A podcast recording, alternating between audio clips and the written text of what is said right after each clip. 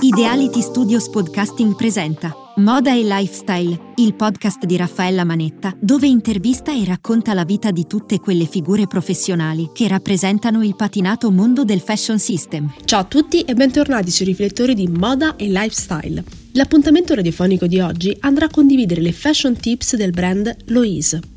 Loise è design che parte dall'idea per poi prendere forma con tecniche sartoriali, bagni di colore, influenze multiculturali ed inclusione. Matilde Di Pumpo, direttrice creativa e founder, desidera vestire le donne ambiziose e selettive.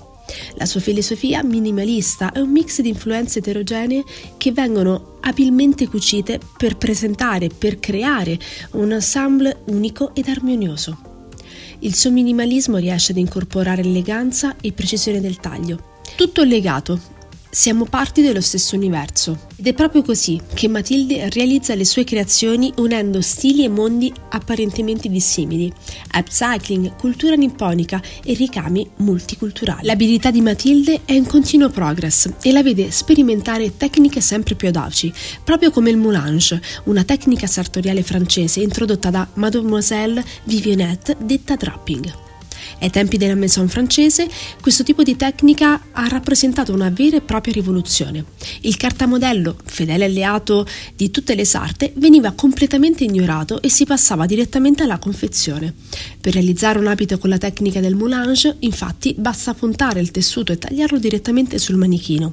Certo, detta così può sembrare facile, ma non è proprio così. Per realizzare bene un capo draping è indispensabile conoscere perfettamente le tecniche sartoriali e la vestibilità di ogni capo. Il tessuto prende forma sul manichino attraverso le mani del sarto, esattamente come uno scultore farebbe con un pezzo di marmo. Il moulange stravolge tutti gli standard sartoriali. La sartoria il studio di modalità di lavorazione dei tessuti, rubata alle tradizioni, lo sviluppo dei pezzi di materiali zero waste, cioè senza spreco. La ricerca e l'approfondimento e la sperimentazione sono gli strumenti di Matilde per il riuso creativo dei capi per renderli nuovi e ancora più belli di prima. Tutte le produzioni Eloise sono improntate allo slow fashion perché si può rendere il mondo più sostenibile iniziando proprio dal guardaroba a cominciare dalle eliminazioni di macchinari inquinanti, dal riutilizzo di tessuti di scarti, dalla lentezza emozionale con cui ogni capo viene ragionato e confezionato.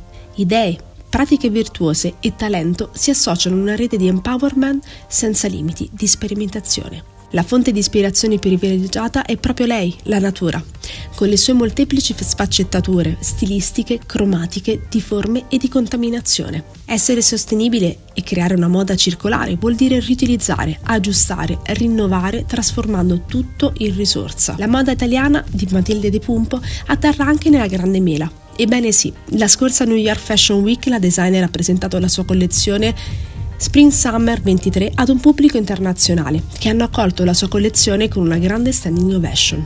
In una location suggestiva, rooftop newyorkese, insieme ad altri designer internazionali emergenti ed affermati, Matilda ha presentato la filosofia del suo brand attraverso le sue creazioni. Carica dal suo defilé e dai feedback positivi ricevuti, torna in Italia sempre più convinta di ampliare la sua attività, da laboratorio ad un vero e proprio atelier nella sua città natale, Rodi Garganico. Con lei sembra una storia di moda senza fine, ma quali saranno i prossimi upgrade che la designer effettuerà? Per il momento è top secret, ma i riflettori di moda e lifestyle vi terranno aggiornati. Il nostro appuntamento radiofonico si conclude qui. Grazie per averci seguito dalla vostra radio preferita. Vi aspetto alla prossima puntata e come sempre, restate sintonizzati. Moda, eventi, style fashion e tante curiosità raccontate da Raffaella Manetta. Il mercoledì alle 17 su Radio Eteria.